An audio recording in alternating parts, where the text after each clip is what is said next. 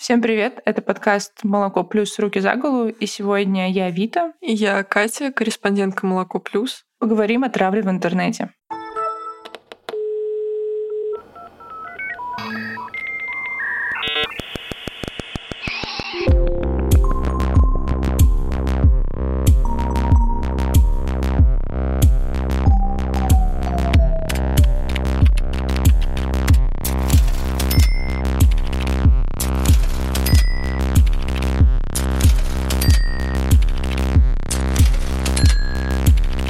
Подкаст «Руки за голову».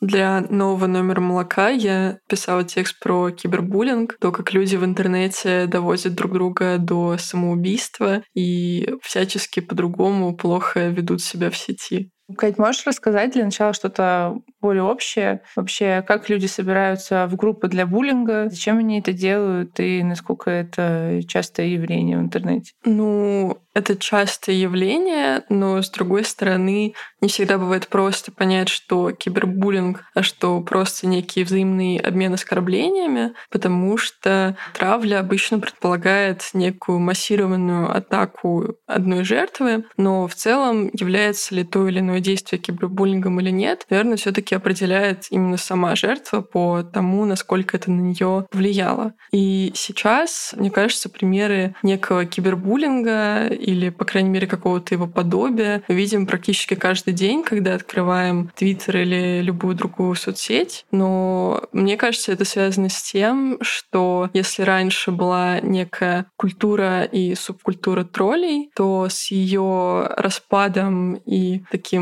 атомизированным распространением на всю сеть каждый из нас стал немножко троллем, но при этом некая комьюнити исчезла. Осталась только грубость, хамство и всяческие другие оскорбления. А что раньше тролли себя вели по-другому? Они как-то галантно обходились со своими жертвами? Ну, сложно сказать о галантности, и к тому же мне, в принципе, несколько сложно говорить, исходя из своего опыта, потому что я все таки пришла в интернет уже скорее в момент, когда он стал совсем глобальным, масштабным и всеобщим. Но а, мне давала комментарий для текста культурологиня Оксана Мороз, и по ее рассказам о троллях они себя мыслили некими санитарами леса и такой входной точкой в некое интернет-комьюнити, потому что, пройдя через троллей, ты проходил такое как бы боевое крещение. То есть э, ты должен был выстоять, защитить себя, показать, что ты не кормишь тролля, и тогда, если ты вел себя достойно, то тебя в это комьюнити принимали. Если же ты попадался в ловушку и начинал как-то эмоционально реагировать,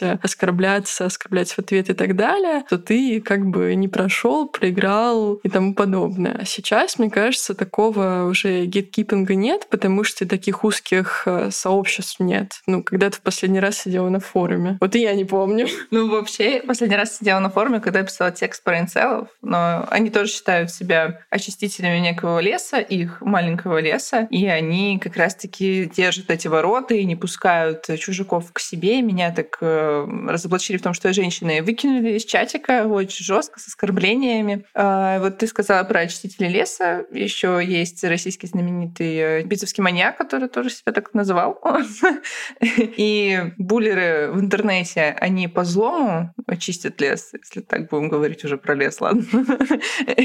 Или же они считают, что они сохраняют культуру и э, на благо это все делают. Ну, смотри, старые тролли, я думаю, себя мыслили именно как носители некого блага, каких-то условных э, заповедей интернета, им казалось, что они людей как бы учат тому, что это интернет, здесь надо уметь за себя постоять, это как бы не теплица, а некое поле интеллектуального боя. Сейчас, мне кажется, все несколько изменилось, потому что мы начали по-другому воспринимать интернет. Если раньше он воспринимался скорее как некая игровая площадка, где ты можешь притвориться кем угодно и быть не собой какое-то время. Мне кажется, что, в принципе, сама личность тролля, она завязана на обезличенности, и даже не в плане анонимности, а в плане именно отсутствия некой личности с взглядами политической позиции и так далее, потому что тролль должен был уметь может притвориться кем угодно, надеть на себя любую личину, лишь бы эта личина вызвала эмоциональную реакцию со стороны других людей. То есть тролль всегда должен был быть таким ну, трикстером и постоянно принимать новые обличия, а сам ничего не воспринимать всерьез. А сейчас, мне кажется, люди, с которыми мы сталкиваемся и которые нас бесят, и которых мы считаем буллерами, и которые зачастую действительно являются буллерами, они все таки исходят из каких-то своих искренних личных позиций. Потому что, в принципе, мне кажется, современный интернет, он стал гораздо больше про личное, про персонификацию, потому что мы сначала начали называть себя по имени в интернете, потом мы выложили свою фотографию, потом мы начали снимать тиктоки, и поэтому нас именно как некого лица с именем стало в интернете гораздо больше. И поэтому, например, тот же самый э, Владислав Поздняков, которого, я думаю, никто из нас не любит, которого мы можем считать троллем, кибербуллером и так далее, все равно он исходит из неких своих позиций. То есть, может быть, сейчас, конечно, он и не всегда серьезен, когда пишет про русачков, чернильниц и так далее, но, тем не менее, он исходит из некой позиции, которую он последовательно защищает. То есть, может быть, он ее защищает уже ради там хайпа, кавычках, денег, э, внимания и так далее, но все равно сложно сказать, что это некая полностью игра. Это все равно завязано на неких его изначальных установках. Поздняков — это создатель мужского государства, сообщества в социальных сетях, где засирают женщин. Если женщина сделала что-то, на их взгляд, неправильно или очень провокационное, они могут даже слить ее данные, найти ее, забулить в интернете. И бывали случаи, что они даже приходили к девушкам, находили их и физически причиняли им вред, избивали.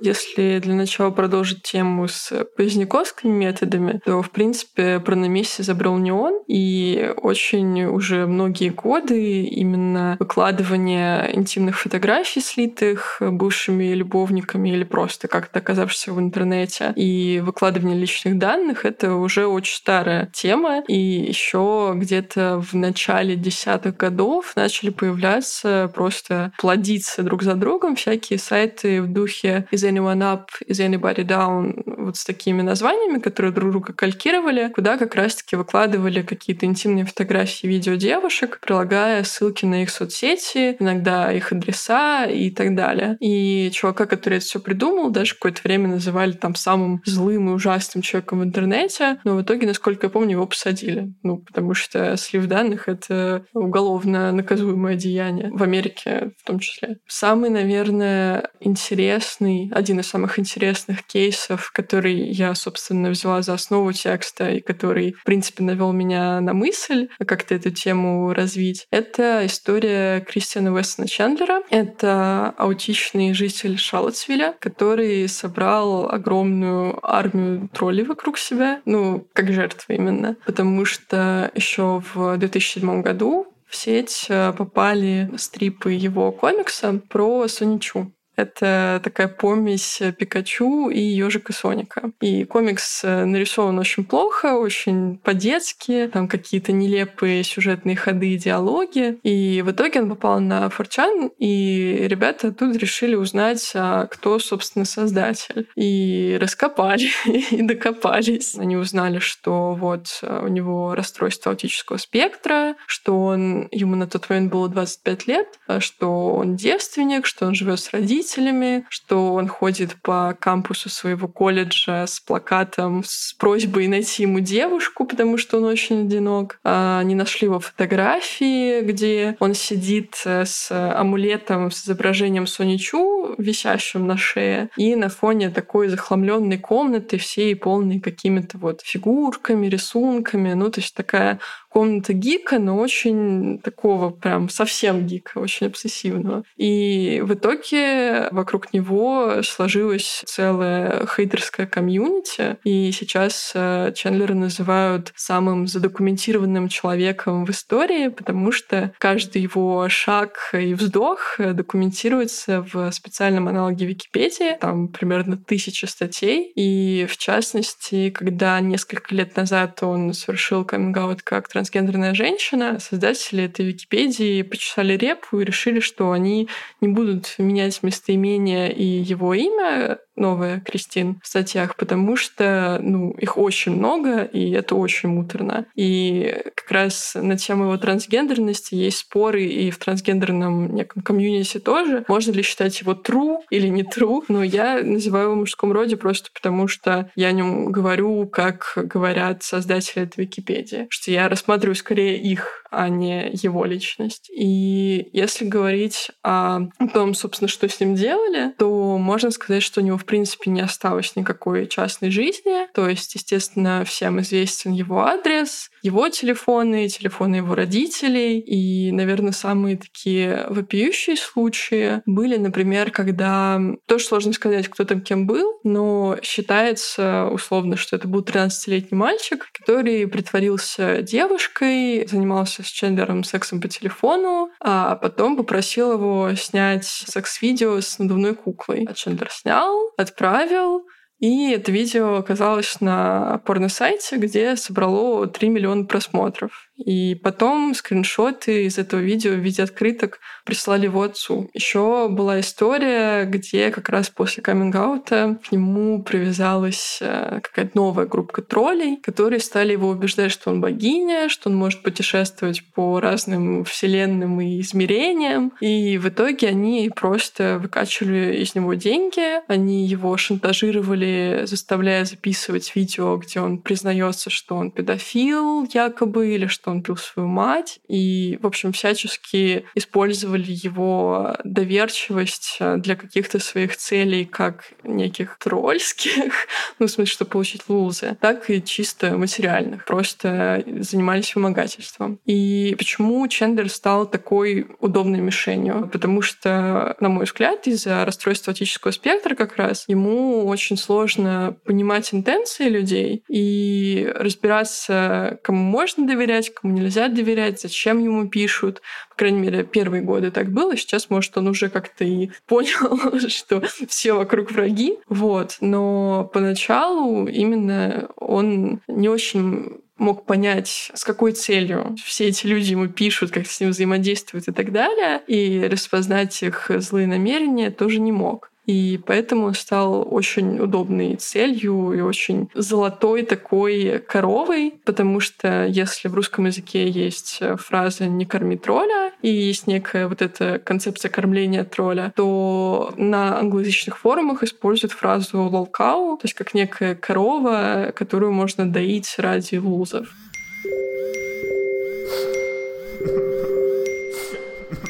Вообще Чендлер мне напомнил из э, русскоязычного пространства Григория Горина. Это который такой седой дед снимает очень странные видео. Да, и у него тоже некое расстройство, но у него расстройство речи, но которое тоже повлияло на его какие-то когнитивные способности. И типа, он бы тоже стал очень легкой жертвой для травли в интернете, но люди в комментариях пишут, что он просто самое лучшее, что у них есть, самое лучшее, что произошло с российским интернет пространством, желают ему всего самого лучшего, обожают его. В общем, как-то удалось его уберечь от буллеров и троллей. В целом, почему вот, например, российскому персонажу Горину удалось избежать буллинга, а Чендлеру этого вообще не удалось сделать? Они, возможно, в разное время стали культовыми персонами, и, возможно, изменилась культура у буллеров. Сейчас это не принято. Ну, мне кажется, зависит как раз от сообществ, потому что, мне кажется, Горин — это просто некая фигура фигура, которую знают все, и поэтому, мне кажется, если мы говорим о некой общественности, то люди скорее относятся к фрикам как к своим родным фрикам.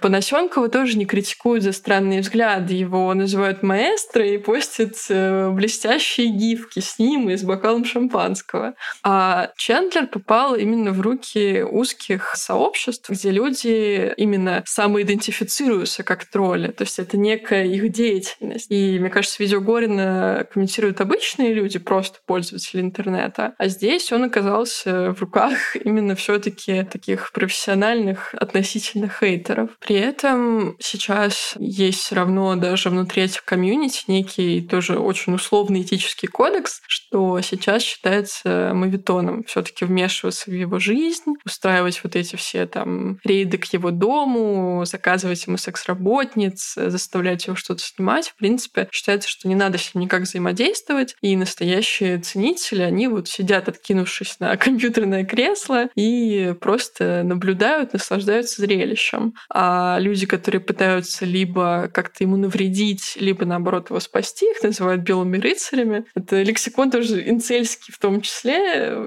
Их тоже презирают, потому что обычно все эти попытки успехом не увенчиваются.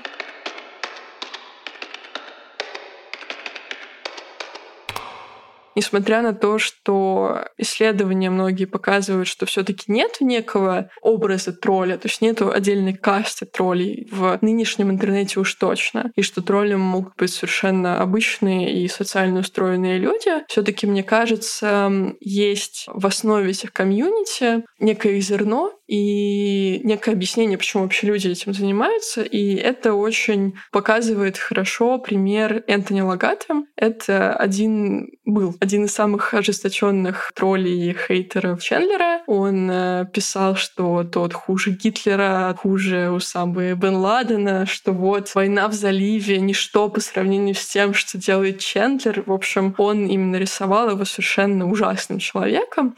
И, кстати, что тоже важно, его травлю, в принципе, многие его тролли оправдывают именно тем, что он плохой человек. Потому что Чендлер позволял себе какие-то российские высказывания, гомофобные высказывания. Но при этом, на мой взгляд, все таки это немножко несоразмерно тому, чему его подвергают его хейтеры. Вот. А возвращаясь к Лагата, тот, в общем, как-то слишком сильно ненавидел Чендлера, и другие участники комьюнити решили, что это тоже как-то ну, кринжово, как-то шкварно. И поэтому начали рыть, а что из себя представляет, собственно, Энтони. И оказалось, что он буквально двойник по своей судьбе Чендлера, что он тоже аутичный человек. Он говорил, что Чендлер выставляет аутиста в плохом свете, что он тоже девственник, что он тоже живет с родителями, что он тоже там увлекается какими-то комиксами, еще чем-то, там, не знаю, фури. Ну, то есть он тоже некий персонаж, которого очень легко травить. Это показывает, что, по крайней мере, некая часть этих троллей — это люди, которые избирают это как некий способ защиты, что пока ты будешь нападать, не нападут на тебя. И как бы лучшая защита — это нападение. И прикрываясь вот этим щитом хейтера, тролли и так далее, они защищают самих себя. Чендлер в данном случае выступает таким козлом отпущения, против которого объединяется все комьюнити, несмотря на то, что внутри него есть точно такие же Чендлеры. И в данном случае он выступает таким вот жертвенным магнитом, который позволяет э, другим не оказаться объектами насмешек. Хотя в итоге они все равно оказываются, что произошло с Лагатте, его изгнали, далее, и он стал вот притчей во языцах, что так делать нельзя, это кринжово. Вообще забавно, как э, в киберпространстве происходят войны. По сути, жертва-то все таки одна, и там одна. И это не война, это забивание камнями. Да.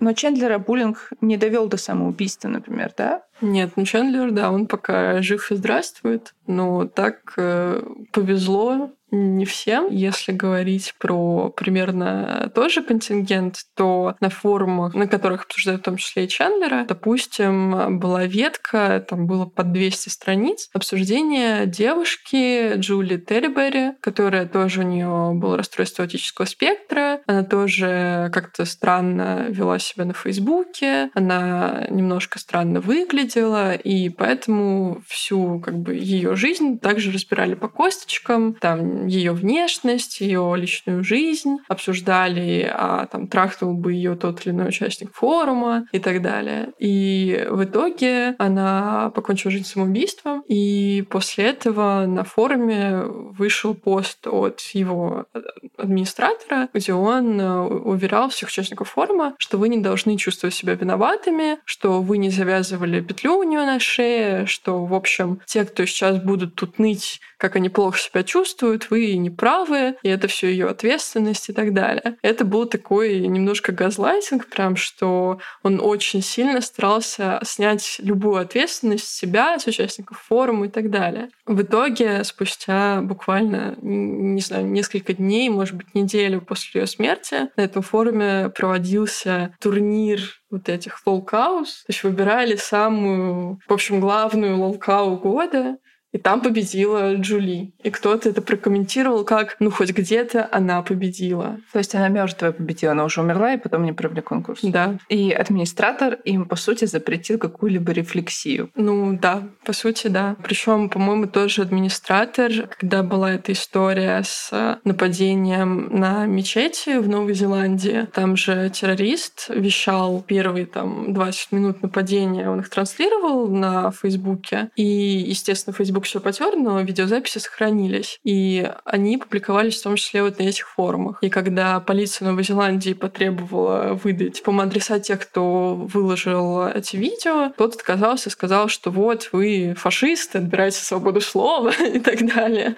Очень классическая риторика. А говоря, опять же, про некую там, трагическую концовку истории кибербуллинга в России, была какая-то совершенно просто, не знаю, театрального размаха история. Несколько лет назад жительница Сочи Анна Симоненко познакомилась с молодым человеком, начала с ним какие-то отношения, потом его забрали в армию. Когда он вернулся, она сообщила ему, что она беременна. Он признал, что он бесплоден, сказал, что это невозможно, обвинил ее в том, что вот раньше она была секс-работницей, и, значит, она продолжает в том же духе. В итоге его мать дала Анне деньги на аборт, та сделала аборт, но, в общем, как-то ей было очень грустно, что вот а он э, перестал с ней общаться, что он не захотел быть отцом ее ребенка. И в итоге она решила ему отомстить и начала на его страничке в Одноклассниках писать о его якобы гомосексуальности. И, в общем, он решил, что это слишком сильно порочит его честь и покончил с собой. Очень странная, конечно, история с такими перипетиями, но в итоге это был тот случай, когда она была наказана, то есть она получила наказание в виде, по-моему, практически двух лет заключения за доведение до самоубийства.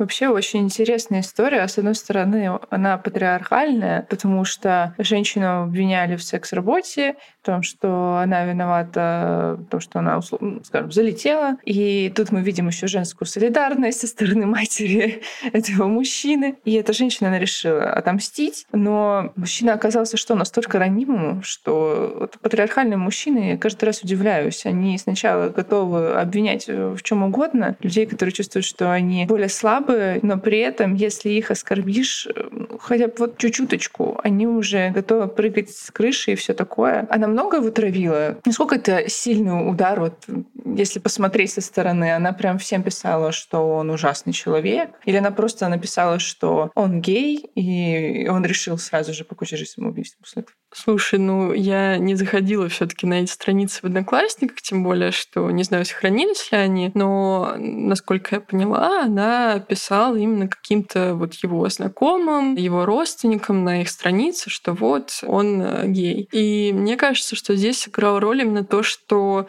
это происходило в небольшом городе, а внутри некого маленького населенного пункта, где условно там все всех знают, слухи быстро разлетаются. Может быть, он решил, что именно поэтому он там жить больше не сможет. И на самом деле просто мы же не знаем, что как бы было у него за душой. Может, это не просто у него хрупкое мужское эго надломилось, может, у него все было и так плохо, и тут это была последняя капля была. Ну да, мы не хотим оправдывать женщину, которая его булила, но выглядит все очень странно. Это правда. Давай ее удалим из группы классные девчонки. А? Да, не хватало еще, блин, здесь. Ой, это, это, вы не можете переписываться по сайберологии, хоть процесса. Бла-бла-бла, блин. Давай, удаляй.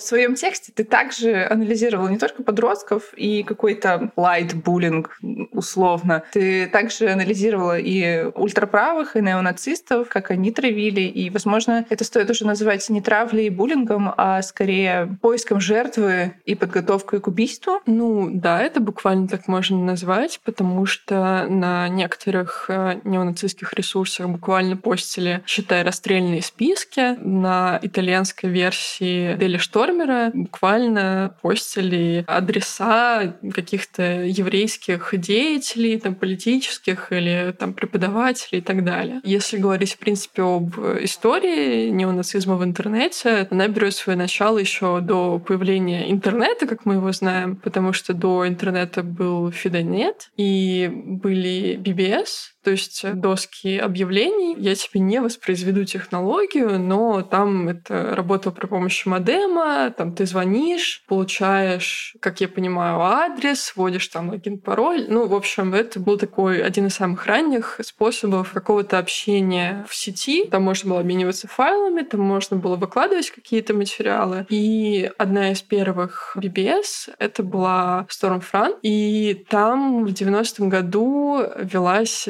предвыборная кампания, когда в губернаторы, по-моему, Луизианы могу ошибаться, в общем, одного из штатов, баллотировался чувак, который в 70-е был великим магом Куклукс-клана. То есть он был именно прям очень хардкорный такой неонация. И он там, значит, вел свою предвыборную кампанию. Кампания провалилась, он губернатором, слава богу, не стал. Но BBS осталась. И в дальнейшем, когда появился уже интернет, она стала сайтом stormfront.org. И это сейчас такой пример такого старого недоброго неонации контента, потому что он именно... Ну, то есть это выглядит как что-то очень стародавнее, там такие форумы, все в скучном сером цвете. Ты заходишь, там первое, что ты видишь, это некую приветственную надпись, где написано, что истина — это ненависть для тех, кто ненавидит истину.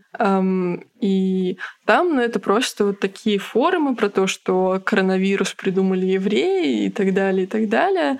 И это выглядит довольно уныло, и поэтому Stormfront э, сейчас, мне кажется, не очень популярен среди именно современных ультраправых. Вот. А старые доски, конечно, были максимально странные. Там постили вещи в духе, там, молодые львы неонацизма сменяют старых.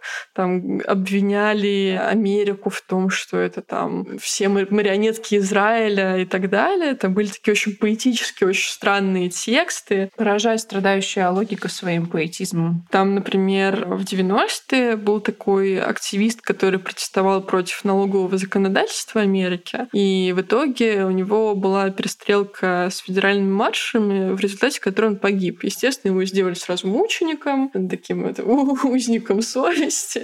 Вот. И там, значит, на одной из BBS была запись, что вот он просто отказывался платить деньги синагоге сатаны, которая существует по второму пункту манифеста коммунистической партии.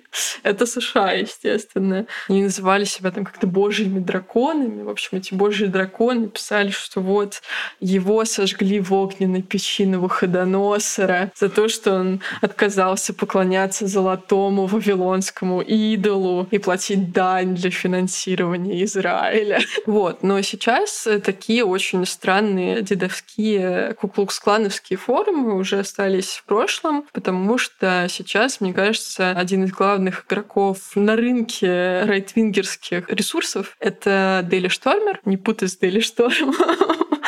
Более современный, он, по-моему, появился в 2013 году, сайт, где постят всякие вещи в духе «Анальные фетишисты захватили хэштег Proud Boys». Это было, когда вот это одна из альт-райтовских организаций Proud Boys, гомосексуальные активисты, ЛГБТ-активисты использовали хэштег, чтобы, ну, как есть же Pride, как именно некое слово из э, истории ЛГБТ-активизма, что вот Proud Boys — это на самом деле про гомосексуальных нормальных мужчин, а не про этих ваших. И Дели Штормеру на самом деле тоже доставалось, потому что когда, например, был марш объединенных правых в семнадцатом году, и там погибла женщина под колесами автомобиля, когда там чувак наехал на толпу, они написали про нее новость, назвали ее там толстой бездетной шлюхой, и в итоге их э, начали, естественно, выгонять со всех доменных зон. Они даже, по-моему, один день просчитывали в доменной зоне .ru, Потом Роскомнадзор их, естественно, заблокировал. И сейчас они существуют э, в доменной зоне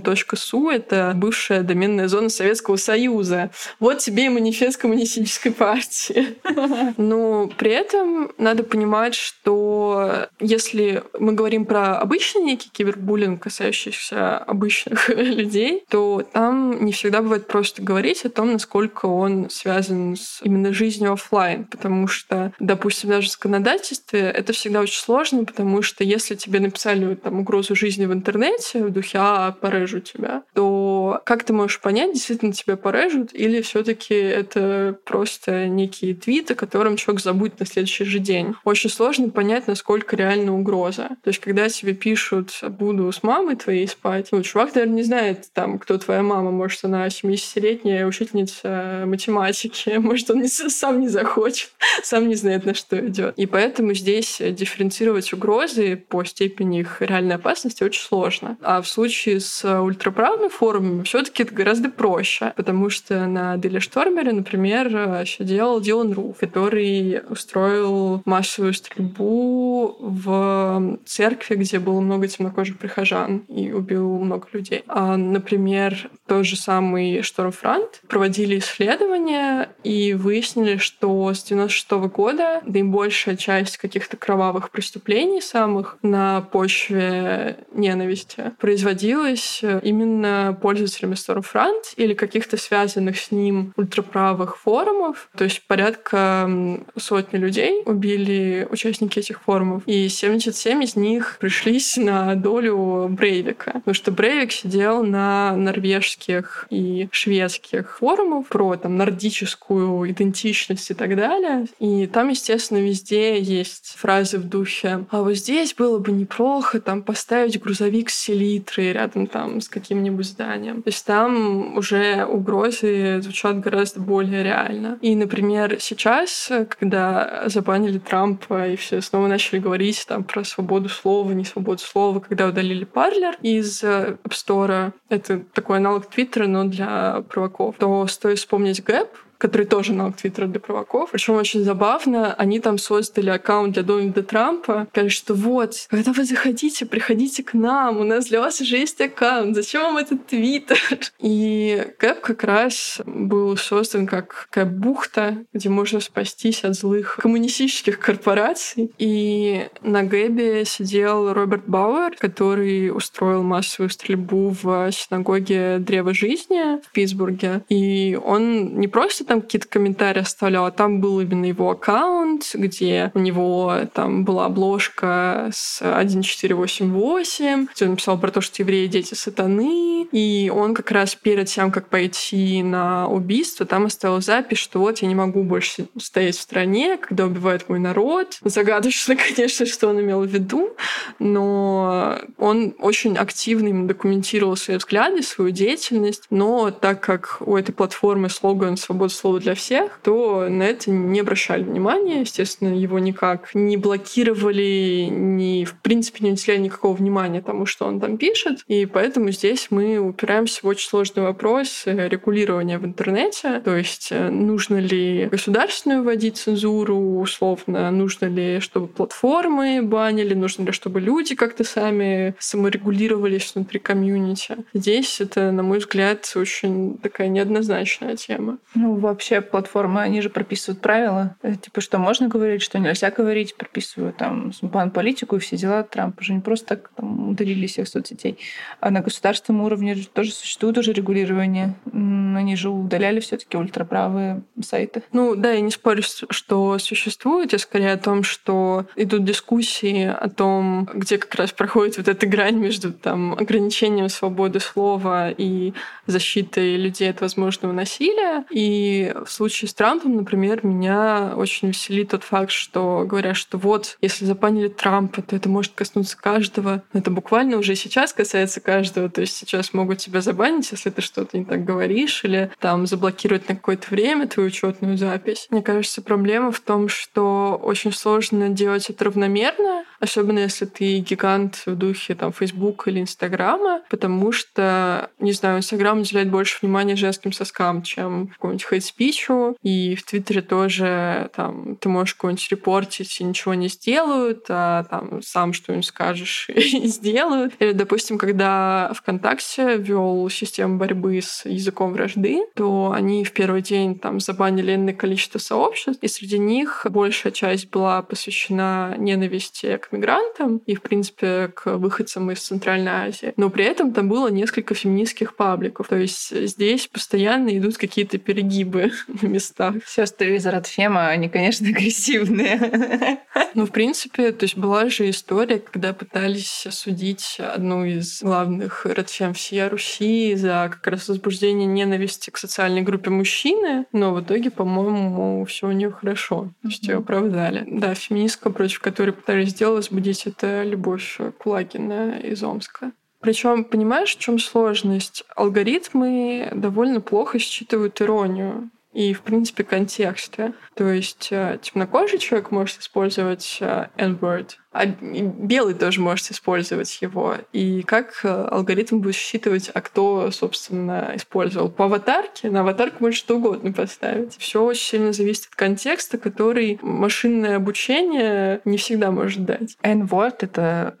Это стоит пояснить немножко. Ну, N-word э, я просто не хочу произносить, я не да. хочу, чтобы меня канцельнули, но это считается самым серьезным оскорблением темнокожего человека, то есть как бы слово на букву N. Ну да, как ты уже сказала, было их легко обмануть. В Инстаграме, например, очень широко распространялись посты про QAnon. QAnon — это распространенная в США теория заговора, согласно которой президент США Дональд Трамп противостоит некой большой организации, которая продает детей, и в этой организации состоят в основном демократы и какие-то леваки. Люди, которые это распространяли, они создали собственный хэштег, и под этим хэштегом они выкладывали фотографии на таком нежно-розовом фоне, сероватом, очень спокойные тона, писали различные свои вот кианоновские высказывания тоже таким вот приятным шрифтом, как будто бы это... Если со стороны посмотреть и не вчитываться в картинку, покажется, что это какое-то там высказывание про медитацию или про принятие себя, что-то такое. А потом э, ты как вчитаешься, как поймешь, что там написано, все становится ясно, но Инстаграм смог забанить только хэштег, а сами картинки он не смог банить, потому что картинки очень сложно распознавать. Там же нету явного соска. Плюс это надпись на картинке. Надпись на картинке робот не прочитает. Надо просмотреть. Надо просто, чтобы человек нажал на кнопку и сказал, что это спам или что это там ложная информация, и тогда модератор просмотрит. QAnon, моя любимая история была, когда какой-то последователь этой теории заговора в какой-то момент решил, что больше не может это терпеть, и пошел, значит, с пушкой высвобождать детей из подвала. А, это был даже не QAnon, а там же две связанные конспирологические теории. Это Пиццагейт и QAnon. До сих пор не всем понимают, одно и то же или нет. Но, в общем, Пиццагейт — это про то же самое, только это не просто демократы организовали секс-трафикинг детей, а они еще держат их в подвале какой-то особенной пиццерии. И, в общем, чувак пошел освобождать детей из этого подвала. Его задержали, потому что он там идет с пушкой, размахивает. И его задерживают, ему говорят, чувак, в этой пиццерии нет подвала. А про какие-то экстремистские или, в общем, конспирологические сообщения на спокойном фоне я в какой-то момент э, в Твиттере наткнулась на аккаунт. Он называется MLPOM, по-моему. И он постит э, очень милые комиксы с животными, там всякие котятки, щенятки и так далее. И там какие-то очень спокойные надписи в духе там «А, котенок говорит, сегодня надо выпить чаю с малиновым вареньем. А дальше котенок говорит, межрасовые браки — это преступление против закона Божьего. И в итоге там очень спокойные картинки про какой-то условный селф-кер и там выпить чаю из самовара перемежаются тем, что там гендера только два, выходцы из Средней Азии должны сидеть у себя и так далее. То есть там такая очень жесткая правоконсервативная пропаганда подается в таком вот очень спокойном, милом духе. И это, конечно, вызывает очень сильную эмоциональную реакцию, потому что, с одной стороны, ты понимаешь, что, наверное, это иронично, но с другой, ты же действительно, ты как-то привык, что условно неонацизм существует как некий там чувак поставил себе свастонную аватарку, вот ты понимаешь, что это неонацизм. А когда это начинает прикрываться нейтральными символами, то уже уже становится гораздо сложнее считывать сигналы. И про это как раз есть понятие dog whistles, то есть собачьи свистки. Вообще собачий свисток в ранней жизни — это устройство для тренировки собак, которое издает звуки на такой частоте, что его слышат как раз только собаки. Человеческое ухо не способно распознать эту частоту. И это понятие переместилось в политический словарь, то есть это обозначает некие формулировки, которые звучат нейтрально, поэтому обычным человеком они никак не воспримутся, он их не запомнит. Но при этом знающие люди их распознают, и они могут по ним как бы видеть своих людей. И это часто используют во время всяких предвыборных кампаний или еще чего-то. И, например, в интернете, ну, эм, был какое-то время это нельзя, наверное, назвать флешмобом, но, в общем, люди начали писать имена каких-то еврейских деятелей в трех скобочках слева и справа. И это обозначало там что-то вроде там эхо еврейских имен в истории. В общем, это был некий такой правый как раз собачий свисток, что если ты пишешь э, еврейское имя в вот этих скобочках, то ты антисемит. И таких свистков на самом деле довольно много. Мне кажется, что в принципе сейчас, допустим, американские ультра ультраправые, они их очень активно используют, потому что они буквально себя называют не там нацистами, а альтрайтами или расовыми идеалистами. В Европе там есть понятие идентаризм, если я не путаю. То есть это тоже буквально про ультраправые взгляды, но в новой обертке. И поэтому, по сути, мы имеем сделать с теми же старыми идеологиями, просто упакованными так, что их гораздо проще продать центристам, то есть, условно, более нейтральным ребятам. И мне кажется, на примере сайта Daily Stormer это очень видно, потому что Daily Stormer оформлен как некий обычный сайт с кликбейтными заголовками, и там на шапке, ну, название сайта пикселями, как бы как старая игра. И там такой тоже пиксельный маленький розовый котеночек. И вот эти маленькие розовые котята и использование мемов, там тоже лягушонок Пепи и так далее, это очень сильно, мне кажется, способствует нормализации и, в принципе, популяризации взглядов, потому что мало каких-то нейтральных ребят, которым просто, не знаю, не нравится social justice warriors, то есть люди, которые топят очень сильно за социальную справедливость, или там фемки им не нравятся, они вряд ли будут себя ассоциировать с какими-то вот хардкорными куклукс-клановцами. А если ты просто пишешь, как надоели фемки, как надоели СЖВ, как надоели гей, и между ними вставляешь еще как надоели евреи, иммигранты, и коммунисты, а, и при этом ты все это оформляешь так, как оформлен другой контент в интернете, а не как некий такой тайный форум, то это гораздо лучше условно проглатывается. И если это все еще сдобрить парочкой мемов, то получается совсем хорошо. И поэтому сейчас, мне кажется, гораздо проще радикализовать, потому что тебе не нужно давить ни на какие болевые точки, чтобы привести человека к ультраправой идеологии, а ты можешь просто, по сути, постить какой-то контент, который ему близок, а потом его погружать глубже и глубже. А ты когда-нибудь сталкивалась с буллингом? Тебя травили когда-нибудь в интернете? Ну, с буллингом конкретно, слава богу, наверное, нет. Но я помню, что когда я была совсем маленькая, и я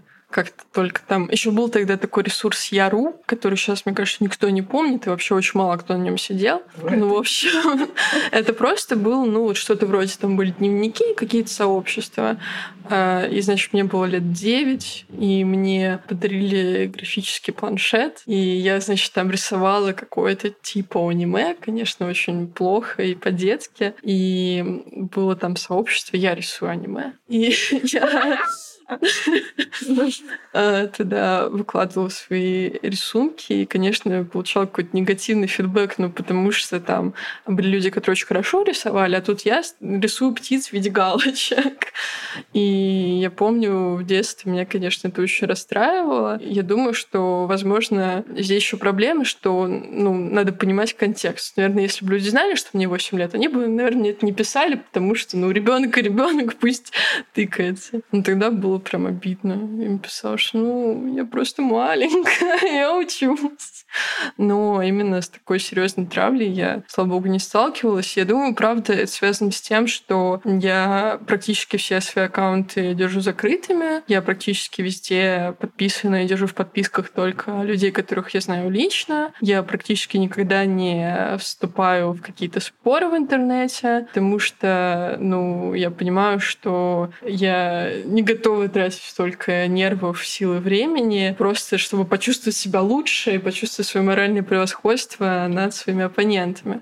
И мне кажется, просто некое ограничение своего интернет-пространства помогает ну, избежать каких-то конфликтных ситуаций. То есть можно сказать, что это манимирок, конечно, но с другой стороны, мне кажется, что это лучше, чем какая-то эхокамера, где ты постоянно со всеми дерешься и пытаешься кому-то что-то доказать. То есть, как вывод можно сказать, что в интернете выживут либо тролли, которые сразу первыми нападают, либо люди, которые пытаются просто анализировать происходящее и выступать со стороны, ну, не исследователей, а просто сторонних наблюдателей такие юзеры, но не вступают в конфликт. Ну, мне кажется, да, и мне кажется, лучше быть э, вторым пунктом, просто потому что, мне кажется, нам стоит снова начать воспринимать интернет скорее как все же некое виртуальное пространство, потому что сейчас, мне кажется, мы его видим уже как некое продолжение своей руки и продолжение своей офлайн жизни, и поэтому все, что там происходит, мы воспринимаем очень серьезно, очень лично и так далее. Ну, мы потребляем такое количество информации, которое мы вообще не приспособлены потреблять. Мы должны ходить по лесу, собирать шишки, ягодки есть. А в итоге мы видим за день в интернете больше мнений, чем, я знаю, какой-нибудь викторианский человек слышал за всю жизнь. И надо понимать, что эти мнения нас лично на самом деле не затрагивают. И то, что мы видим в интернете, это не реальная жизнь. И мне кажется, что стоит просто начать это воспринимать все, что происходит в интернете, не не как какие-то личные оскорбления и нападки на тебя, а помнить, что всегда можно выйти на улицу, закрыть приложение и послушать, как поют птички. И тогда, мне кажется, у нас все будет гораздо лучше. На этой приятной ноте мы, наверное, будем заканчивать. Спасибо, что послушали наш подкаст. Это был подкаст «Молоко плюс. Руки за голову». Спасибо, что дослушали этот эпизод. С вами была Вита. И Катя. Корреспондентки «Молока плюс». И хотим напомнить, что наш проект существует существует только с помощью поддержки наших патреонов. Ссылки вы можете найти в соцсетях и вообще под этим выпуском, скорее всего, тоже. Если вы подпишетесь, даже один доллар нам поможет э, выжить, поможет развивать в том числе этот подкаст. Всем пока. Пока.